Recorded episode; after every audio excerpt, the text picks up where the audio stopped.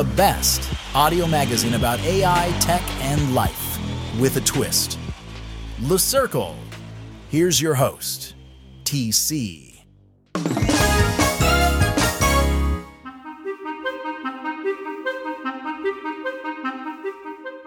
Perusing the AI news. I keep running into articles about the everyday applications of AI. You know, the news that is news, but not really big, big news, rather just big news. Like how our internet searches will change, and how we are going to experience the next industrial revolution. And speed, speed, speed. We can't seem to slow it down. AI, that is. It is a very fast train. As for daily life, I use AI often, and admit it or not, you do too. Alexa, Siri, ChatGPT, even your run of the mill word processor is now employing AI. For us non Dickens types, I'm guessing this is a good thing. But what about the future fringe? The new punk rockers and swarthy hackers that will emerge? That is, what may stay unchanged? And where will the fundamentalist pushback come from? Because every movement has those on the outside looking in, cementing their feet into the ground. I'm not saying this is bad. I am saying this is, and it should be expected. Shh. And yes, we should listen. For every futurist, there is an earthy Kerouac somewhere that instead of pushing keys or voicing something for the next super whatever, there will be those that will want to stay the same or meander in known territory. Wagon wheel builders of the past in our future. I am pleased to inform you that there are some professions that will be slow to adapt. Per analyticsvidhya.com, there are still some places AI will struggle to push, where we will still crave some human contact. No, wait, demand it because we still require some human interaction and empathy. Here are some fields that may be mm, slower to change. 1.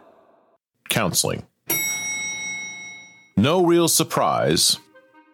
Alexa? Diagnose my depression, please. That just doesn't feel right. Let's stick to the humans on this one. 2. Customer service. Honestly, I don't even like self checkout. I sometimes wait to talk to a human at the uh, register. Can we still call it that? 3. Social work. I am no stranger to the helping professions. We all praise human law enforcement, social work fields and corrections and probation, unsung heroes, human heroes that run marathons while the public praises first responders. I say, let's keep them humans. 4. Artists and designers. Like everything else, AI is influencing our creatives. But human hands and fundamental things like painting and translating and interpreting life into art, it all takes a non AI spirit to do that. 5. Writers and content creators.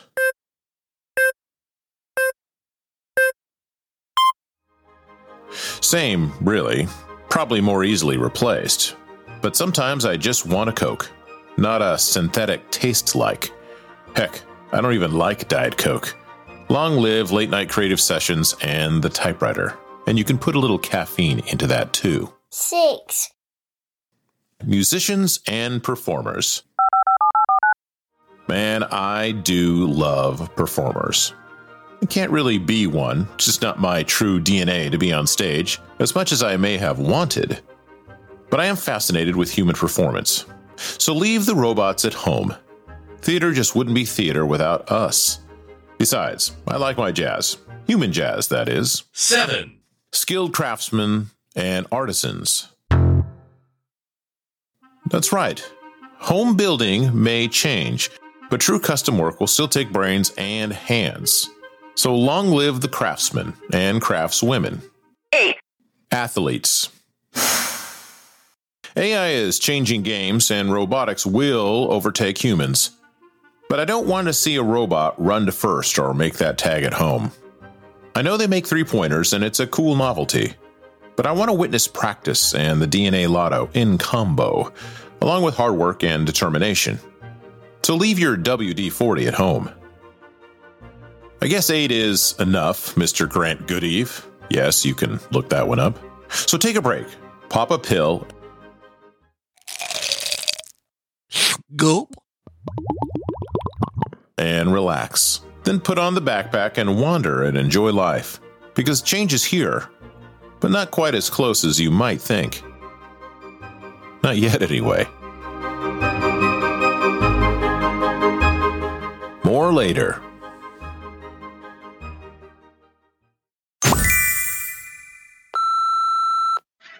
All right, Tom. You're it. Give me a call when you get a chance. Beautiful day here in California.